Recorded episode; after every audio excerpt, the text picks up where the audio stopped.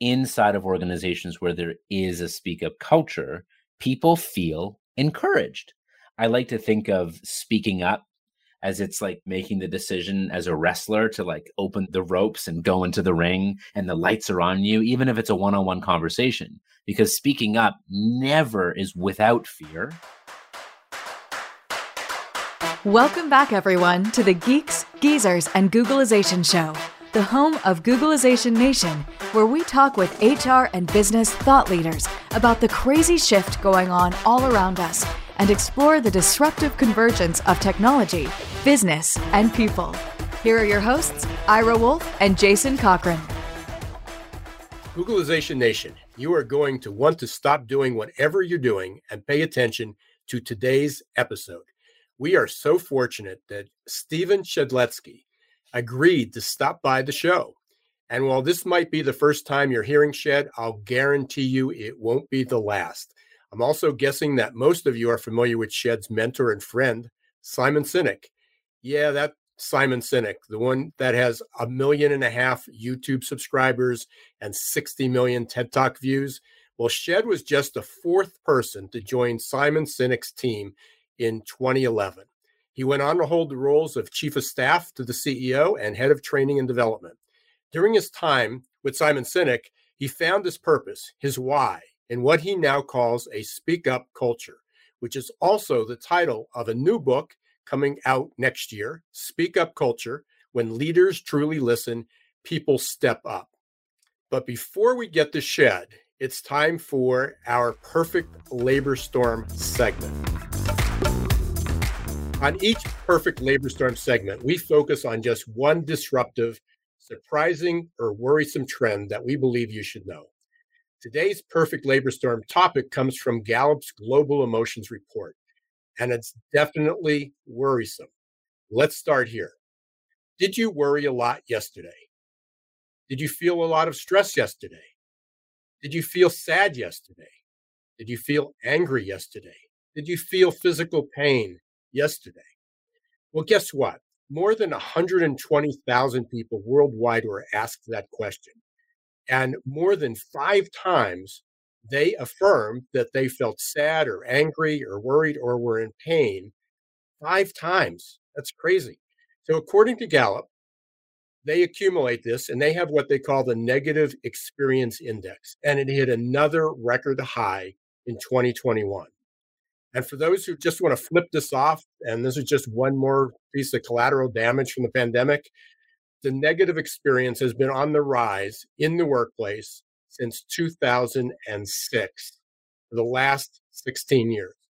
Here's a few more details what Gallup found. Four out of 10 people were worried and stressed every day. Three in 10 experienced physical pain. One in four were sad. One in four were angry. So, Jason, you and me and and Shed uh, and a lot of other people talk about culture day in and day out. When the experience that employees feel every day is filled with worry, stress, sadness, anger, and pain, you got to stop and ask yourself is that the type of culture you want? Because it is certainly the type of culture many employers have. And the name of Shed's new book, as you mentioned, Ira, it's Speak Up Culture. Well, folks are speaking up now like they never have before about unhealthy work cultures and experiences. We review the data around them speaking up each week now on our Perfect Labor Storm segment. And it seems like the questions are number one, are leaders truly listening to what folks are saying? And then number two, what are they doing about it? Because ultimately it's a two way street, right? I mean, these aren't pull yourself up by the bootstraps kind of problems we're facing right now. Good luck to the leaders and employers who lead with that kind of sentiment. We're just placing the responsibility on the employees to just get over it and figure it out. Those times are long gone. Leadership always means looking inwardly first, and this requires examining the employee experience and making the needed adjustments in your work environment to produce inspirational environments where people can and want to do their best work. And that's why I'm super excited that we have Shed today so that he can, no pun intended, shed some light on the situation for us. And right before we bring Shed on, just a reminder, everyone, if you're listening and you want some SHRM credits, PDC credits, simply go to googlizationnation.com. Uh, if you're not a member yet, please subscribe. You can go up to the right hand corner And under resources, you can click on podcasts. And underneath that, there is a link through a questionnaire. We just have to have you answer a few questions to make sure you actually listen to the episode. And we'll send you the activity code in return. And you can earn anywhere between a half and a full credit, depending on the episode. And while you're listening to Geek Geezers, and Googlization, please leave a review and rate how we're doing. And without further ado, I think it's time to bring on Shed. So, Shed, you sent over some preliminary information, and I can't remember if it was on there or whether reading some of your other articles or blogs, but there was a quote, and I want to start here because I think this sums up a lot. As a leader, a whisper is a shout, and everyone is listening. Can you elaborate on that? The more influence one has in a culture, influence can be authority or title or power influence can sometimes be you know i've been inside organizations where i don't have title or authority but i have influence and i influence those who have title and authority and so as a leader especially if you're in a formal role of leadership you have power over others power as defined by my friend tiziana casciaro in the book power for all is when you hold possession over desired resources whether that's money, job opportunity, right? Power is ho- holding possession over desired resources. If you have power, you have influence. And as a leader, a whisper is a shout and everyone's listening. So, a fun little example of this let's say, you know, Ira called your office looking to get a hold of you. Your EA picks up the phone and I say, hello, I'm looking for Mr. Wolf. And they go, who is it? And I say, it's Stephen Shedletsky. And they go, one moment, please and they peek into your office and they go, Hey, Ira, it's Shed on the phone. Do you want to speak with him? And you go, Tell him I'm not here. You've just said everyone in this firm can lie, right? A whisper is a shout. And so for leaders who hold a position of authority and aren't aware that their whisper is a shout and everyone's listening, they are at risk of abusing the position that they hold. And so if you've ever walked into a room and you notice that the dynamic of the room changes, you just might be the alpha. If you are meeting someone and you get the sense that the people on the other end are nervous to meet you, you just might be the alpha. And that alpha comes with responsibility. Let's talk about your journey. Can you fill us in a little bit of how this became your why in the world? So, my why is to engage with people in meaningful ways so that we connect with depth and live in a more fulfilled world. I love engaging with people in meaningful ways. Meaningful, I describe as both light and humorous, as well as depth and intimacy and the real goody goods. I did a gig last week, and someone who happened to be a chief diversity, equity, inclusion officer of a large multinational company said to me, You've picked the wrong vocation. You should have gone into comedy. And I said, What do you think I'm doing up here? Like, this is comedy. Purpose is just a side gig. But I'm a big believer. I love humor. And I think humor is a great way to make things stick and be memorable. And then on the impact side of, of the reason I show up and strive to engage with people in meaningful ways is connect with depth and more fulfillment. So for me, I love it when individuals and leaders build deeper relationship with self. There's no mistake that every single leadership development program out there all starts with a, a module on leading self, self awareness. Duh. Leaders have to find their own security. Leaders have to fine tune their own instrument before they can help others fine tune and play theirs. So connection is about connection to self, connection to others, and then connection to the world around us. And when we use our strengths to contribute towards something bigger than ourselves that we care about, that's fulfillment. And I'm a junkie when it comes to pursuing fulfillment as opposed to the pursuit of happiness. For me, happiness is a fleeting emotion. Sometimes we're happy, sometimes we're not happy but we can actually be both unhappy and fulfilled at the same time.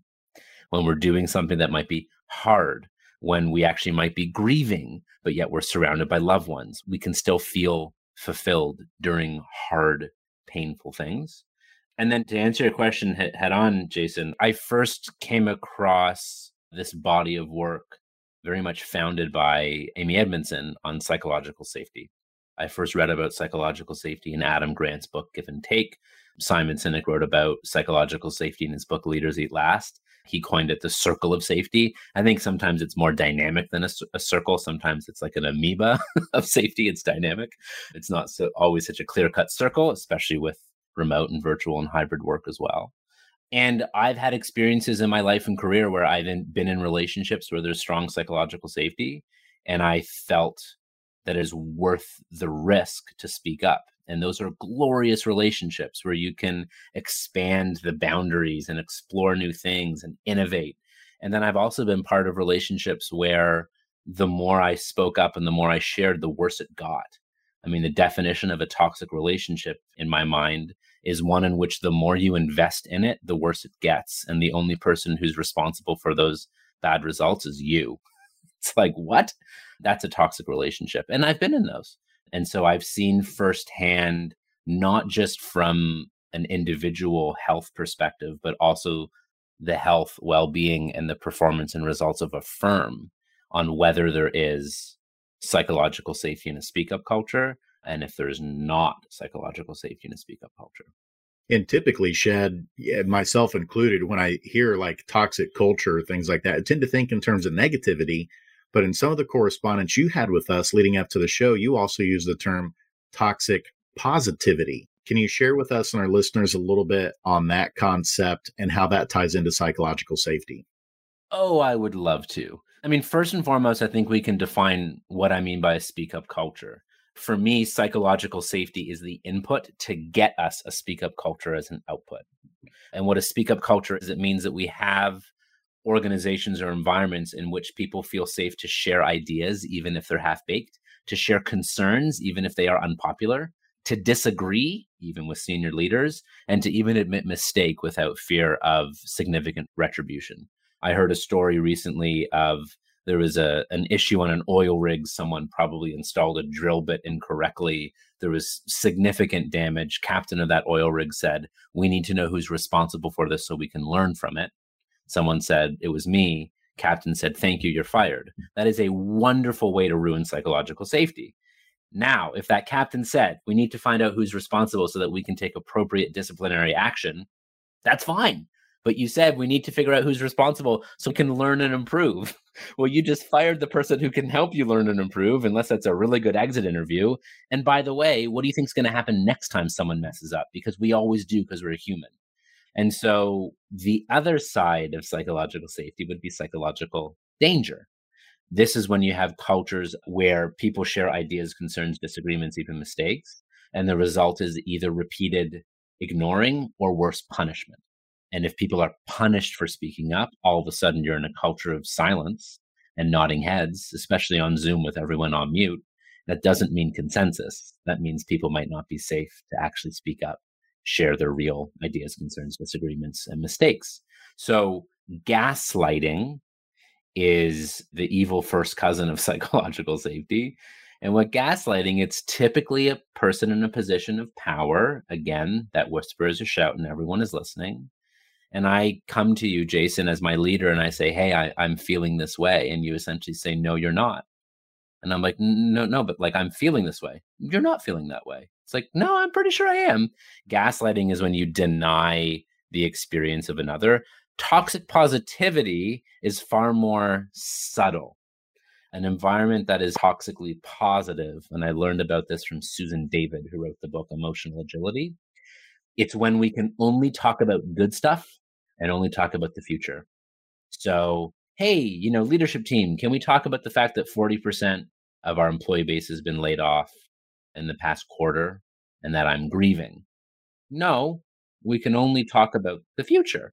And to deny human beings of the full spectrum of the emotional landscape, you can very quickly create a toxically positive environment.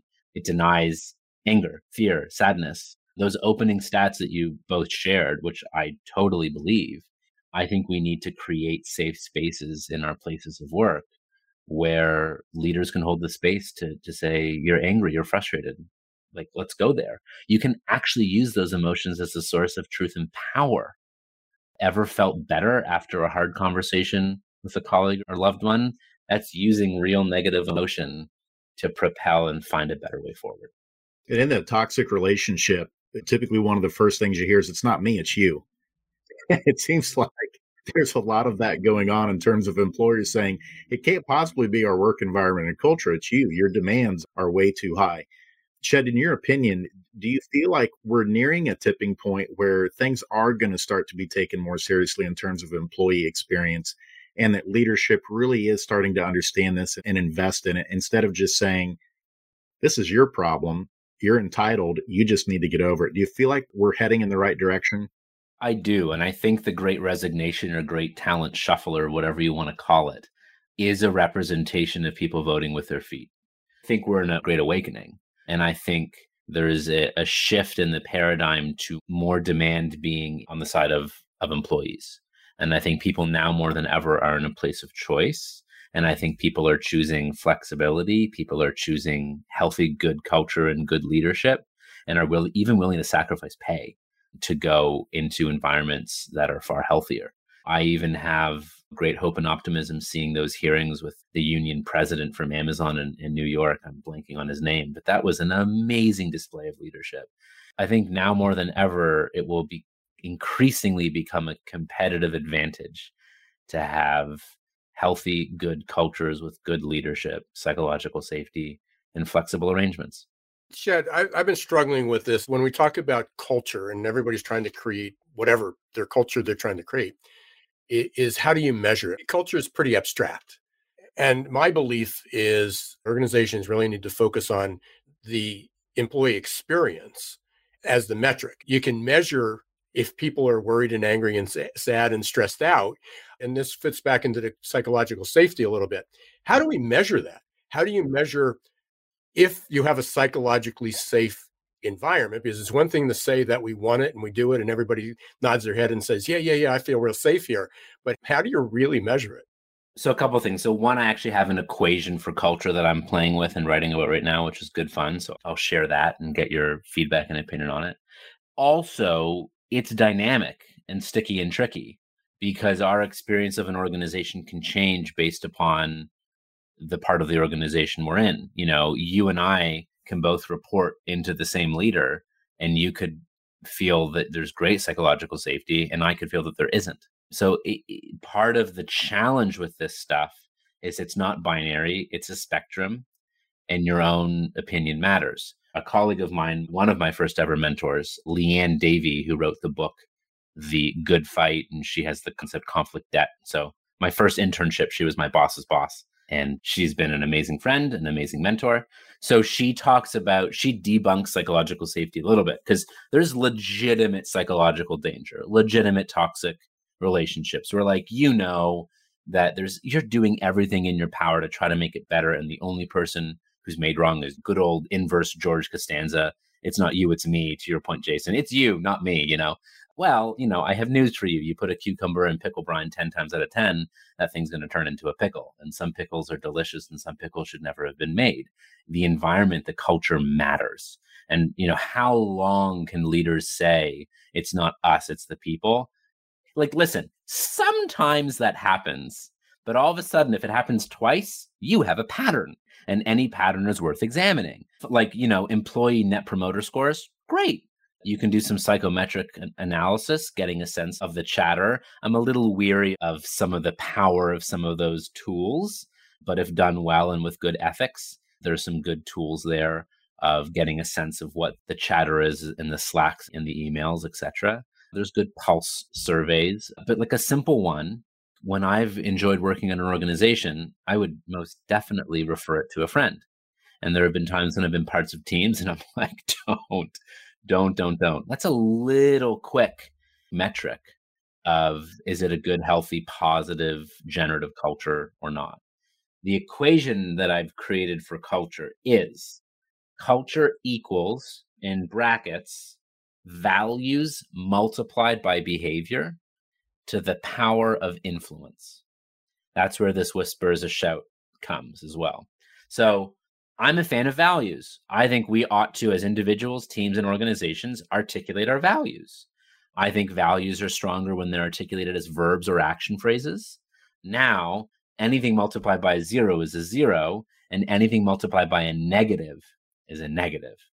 So if you multiply your values by you're not behaving it, that's a zero. If you multiply your values and you're actually living opposite to the values that you've dared articulate, printed, whatever, you now likely have a deleterious toxic culture.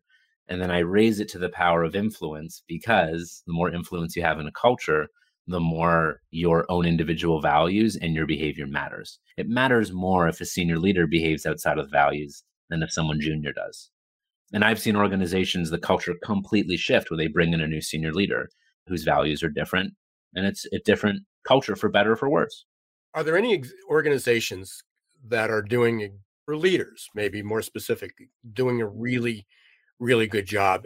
And if there's any that have really transformed the organization into one where there's a reasonable degree of psychological safety and not toxic positivity, but general positivity. Yeah. And general positivity also, or optimism, is a belief that things can be good and better and that there's light at the end of the tunnel, even if we're stuck in a dark one right now. It's not blind positivity. I think there's a nice link between optimism and a growth mindset. I think one great example is Microsoft. Microsoft under Gates, very visionary, very infinite minded from Simon Sinek's terminology. Microsoft under Steve Ballmer, far more finite and competitive and toxic, which is why I don't evaluate companies, I evaluate leaders. Now it's Satya Nadella at, at, at Microsoft doing amazing work, talking about model coach care, Leaders are expected to model the behavior that they wish to see in others, coach others, exhibit care to others. What I've heard from Satya and what I've seen and experienced in Microsoft's transformation is they're an organization that had it, lost it, and has it again. And Shed, you you mentioned earlier that we got to get clear on the values, right? And it, just a funny story about that, how sometimes we think we're clear, but we're really not. My oldest son is eight, soon to be nine. He plays baseball. So he's coming up to bat and he's on deck. He turns, I'm in the bleachers, and he's just staring at me very intensely, like a bull that just saw a red flag and he's just ready to come charge me. And the other parents in the stand are like, he's really angry at you. I, go, I know, I don't know what's going on here. So he's still, he's just staring at me and he's making this weird, like facial gesture, like almost like locking his jaw. And I'm like, he's really upset about something. So after the game, I asked him, I said, why were you so angry with me? And he goes, wasn't angry with you. I was trying to show you like how I could blow a bubble with my bubble gum now. so I just share that story to say whether it's verbal or nonverbal, communication is so key. And sometimes we think we get it and we think we know what it is that we're rallying around. But if you're an organization that has not articulated the specific behaviors of what the, the, examples you gave of integrity, you've got to back the truck up and do that because ultimately those values are what you're wanting people to live out. And that's what's mm-hmm. going to drive value for your business. What's the biggest challenge that you have seen still with organizations that are struggling with developing a speak up culture? Is there one particular thing that's getting in the way of that speak up culture from really flourishing or blossoming? Yeah. So for first off, just to double click on the story you shared, which I think is brilliant, you could say one of you know the Cochran family values is assume positive intent, which means when you go to your son after, instead of saying why are you angry, you could say, hey, wh- what were you doing? Like you're assuming positive intent, which means your talk track is different. You're saying, I'm not assuming he was angry. I'm assuming he was doing something and attempting to communicate. For all you know, there was a gap at third base and the third baseman was playing deep and he was going to lay down a bunt, but he was chewing bubblegum. Like, that's awesome. And the way for organizations, if you've yet to articulate your values, is to ask people to share stories that make them feel proud to be a part of the team or the organization and it's through those fables and stories because we're a fable based storytelling species. That's how we grow and learn from prior generations is through story. To answer your question, Jason, there's a great quote from Frederic Laloux, who wrote Reinventing Organizations. The quote is The consciousness of an organization will seldom, if ever, surpass the consciousness of its leaders. Right? An organization cannot outgrow the consciousness of its leaders, I would say. And so oftentimes it's the lack of awareness, maturity, growth of the leaders The other is sometimes you can have amazing leaders, but broken systems. So I was at an organization last week, large multinational organization working at a fairly senior level. And we were talking about diversity, equity, inclusion. And one woman, a senior leader, white woman, said, I'm doing my darndest to help meet our DEI targets. I'm doing our darndest to help us reach our goals. But it's so hard for me to hire external.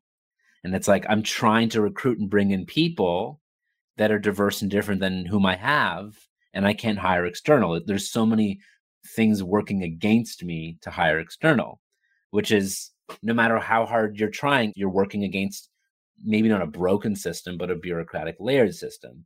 And where we landed was yes, there are some broken systems or systems that are getting in the way that we need to address, but we can't wait for them. So, in the meantime, if we actually created a better culture that retained the people who were already in place, we would hit our targets. So, as opposed to only looking external, love the one you're with and let's create a better environment and culture so that the people that we are able to hire, promote, whatever it might be, actually want to stay. So I, I think change in an organization is across three levers mindset, actions, and systems. So a shift in mindset. This is a very wise quote from the Broadway production of Kinky Boots. You can change your world when you change your change your mind. But it's very true. I'm skeptical of people who say I'm transformed but haven't had a transformative experience. Like what was it that triggered that for you? There needs to be a conversation or an experience that allowed you to shift mindset. Actions and you can actually act your way to new thinking. David Marquet, who's the retired US Navy sub captain. He wrote the book Turn the Ship Around. Has a brilliant story of how you can actually act your way to new thinking. In short, he wanted to create a culture of pride on board the sub that he took command of called the USS Santa Fe in 1998, 1999. And he made a rule. It was the worst rated ship in the entire US Navy fleet. And he he wanted to circumvent and create a feeling of pride on board quite frankly, to fool auditors and evaluators. And so he made because anytime an evaluator or an auditor is on board, they're a guest and you don't know that they're an auditor or an evaluator. It's like a mystery shopper. And so he made a very simple rule. If anyone comes on board who's a guest, you must stop them in their place, make eye contact with them, shake their hand, say what your name is, say what you do on board the ship, and say, Welcome aboard the Santa Fe. It's a rule. And at the end, the evaluator said, Wow, everyone feels really proud to be part of the ship. They weren't. They just created a system and a set of actions that made them manufacture pride. And then Marquet would share to his crew, Hey, check out our evaluation. We're proud to be here. And they went, Oh, yeah, I guess we are. So you can actually act your way to new thinking. Brilliant stuff. And then systems that if you put a good person in a bad system, the system prevails. So we need to see if the systems are actually in favor of our purpose and our people. And if not, we need to do everything in our power to change systems or work within them. Shed, I, I have a feeling we're just barely scratching the surface on what you have to share. Part two coming soon, perhaps. But we do have a favorite final question before we get into the lightning round and ask you some personal things. What should we have asked you, but we didn't? so there's two components of a speak up culture. So the question of great, we're bought in, speak up culture, wonderful. How do we do it? There's two, I don't know if they're levers, but it's a cyclical relationship. One leads to the other, which then leads to the originator, and you have this wonderful sort of propelling uh, drive. And the two pieces, the two actions are encourage and reward. So inside of organizations where there is a speak up culture, people feel encouraged. I like to think of speaking up as it's like making the decision as a wrestler to like open the ropes and go into the ring and the lights are on you, even if it's a one on one conversation, because speaking up never is without fear. That's why I harp against the term fearless leader. Never met one. Fear is important. If it weren't for fear, we wouldn't have courage. Leaders feel the fear, are connected to something, a cause, human beings more important than that fear, and they press on. And I also find that courage is often described in the rearview mirror. Like we've all done things in our life and career that have that have been courageous. But it's not like I'm going to courage up now. You do something that's like there's no other choice and then others describe it as courageous thereafter. And so encourage and reward. Encourage means is you do the voice calculus, which is a concept coined by Professor Ethan Burris of is it worth the risk to voice? Is it worth the risk to my reputation, to my job, to my relationships, to speak up? And then am I rewarded? Rewarded doesn't mean promotion, pay raise, and a statue erected in your name. Reward means thank you. Ha, huh, that must have been hard to share. I appreciate it. We didn't implement your idea, but here's why. And it was a good idea. Keep it coming oh, I failed to tell you that strategic initiative, but it was good. Keep it coming. Those are all versions of rewards. And then the best part is it ripples. So, Jason, if I report into you and I'm like, I'm going to do it, I'm going to speak up, I'm going to share my concerns, share my idea. And if I report back to you, Ira, and I said, it went great, I was rewarded, you should do it too. It ripples. Perfect. And Shed, I can't believe that the time has gone by. We definitely want to do a part two with you, but in the rest of the time that we do have, let's do our lightning round segment so we can help Googlization Nation get to know Shed on a little bit more of a personal level. Let's do it. All right, here we go. Let's start with some easy ones before we get into some harder ones here, okay? Here we go. First one favorite band. So that's not an easy one because I come from a very musical family, but I will say because ticket sales are just beginning. Bruce Springsteen and the E Street Band, a gospel of hope in a world that needs it. Nice. Now you said you came from a music family. What would your maybe your parents or your siblings' favorite bands be? You think? My brother works in the industry, so that's a loaded question. We've all bonded over over Bruce concerts. I think amongst the, my parents and my three siblings, I think we've been to a collective of probably nearly a hundred shows. So we're well toured but Talking Heads, Paul Simon, lots of good oldies there. How about a favorite animal? I most appreciate the eagle. And the reason I most appreciate the eagle is because the eagle is the only bird that has the ability to use the power and strength of a storm and to literally fly above it. All other birds hide or try to fly away, but the eagle will actually use the force of the storm to rise above it, which I think is a pretty darn cool idea. Number three, let's take you back to high school. What would some of your classmates be surprised to see about you now? I think my classmates would be surprised that that part of what I do is this and speak for a living. I grew up as a kid with a stutter. I still do have a speech impediment. I married a speech language pathologist. Good choice, especially for my kids.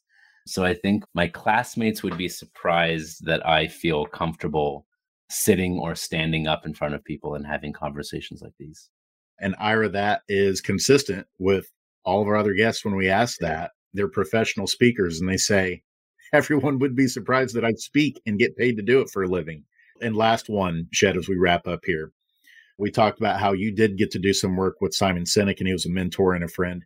Any stories that you can share that would be funny, stories or interesting things in your time with Simon that would be interesting to the audience, you think? Something I'm really proud of from my time there is what happened out of the pandemic. When the pandemic hit in March of 2020, our business model imploded. What we did was we hopped on planes and we went into rooms and events and wherever and did talks and workshops live.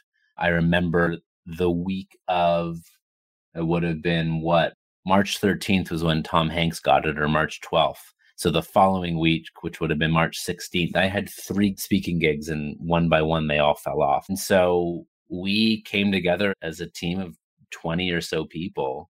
And it was Simon who gave us a nice framework to save the company. He said, This is how much time we have in terms of cash. He said, We're clear on our vision, our cause of a more inspired, safe, and fulfilled world. It was a Monday. It was probably Monday, March 23rd. And by the Wednesday, the March 25th, everyone was to come back with 15, one five new ideas of how we could create new revenue, serve our end users, and advance our cause. And it was this hour 45 ish meeting that was brilliant, which gave us all the ideas that we needed to literally reinvent the organization and create a viable path ahead. And uh, one of the biggest initiatives we did was to open up a public classroom. So there are so many fans of Simon's work all over the world that previously the only way you would get to engage with him is if you watched a YouTube video or were at a company that brought him or our team in.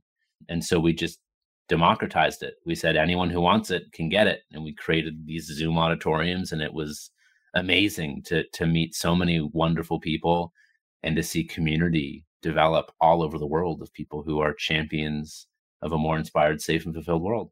So that's a real sort of shining moment of scrappiness, of innovation, and of of living what it is that that, that we preach. Absolutely. Living out your values. I love it. And reinforcing there. And so, as we get ready to wrap up here, Shed, uh, real quick, just the name of your book again for our listeners and when they can expect that to be out, and then some ways that they can get in touch with you. Speak Up Culture When Leaders Truly Listen, People Step Up should be out fall of 2023. We're about two thirds the way done the manuscript. So we're on target. And you can learn more shedinspires.com. And I'm pretty sure I'm the only, at present, the only Stephen Shedletsky in the entire world. So if you Google me, you will find me. Speaking of Googlization, and I'm quite active on LinkedIn. So feel free to connect. No doubt you are one of a kind, Shed. So thank you for for coming and being part of the show with us today and sharing these insights on a speak up culture with Googlization Nation. Thanks so much, both. A treat to join you. Hope the conversation is valuable to Googlization Nation. Jason, I, I, got a whole list of takeaways here, but what were some of your favorites? The biggest one, where it was an aha light bulb moment for me, was when he's talking about courage. That oftentimes courage is that thing that in the moment you're just doing what you think needs to be done. You're just trying to do the right thing. You don't think it's courageous. But then after the fact, that's when people will uh, ascribe or attribute that description of courage to the thing that you did. That was a really big aha moment for me that we need to focus on just doing the right things in the moment. And so trying to be cognizant of those moments when we're doing something maybe challenging, trying to use more of the word courage in the moment can be really helpful, it sounded like, in, in building a speak up culture. How about you? Well, there were two things, and one of them, well, actually, there were multiple things. One of them was courage. Uh, I, have been told I was so courageous for leaving my profession and doing things I didn't think it was. I thought it was just a, a stepping stone, a decision I made, but other people apparently didn't have, were fearful of that, more fearful than I was of that, and they believed they had courage. So that, I think that was phenomenal. But the two things that struck out to me one was turning value into a verb. And the other one was, and it just slipped this in at the end. And I thought it, I, I'm definitely going to be using that when we talk about growth mindset. Is it worth the risk to voice?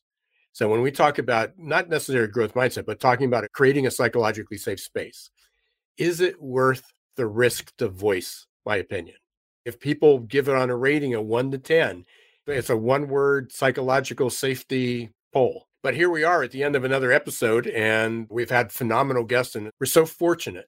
And maybe that's one of the reasons we keep climbing in the number of listeners in the audience. And we're very grateful for Googlization Nation and all, all, the people who tune in and for all the guests who are willing to take an hour or, or so out of their busy day and to share this. So we, we want to thank everybody for being part of it. We want to thank everybody also to remember if you're interested in SHRM credits that you can go to googlizationnation.com and on the upper right you can click on the link to a short questionnaire fill it out and complete that and also while you're there join googlization nation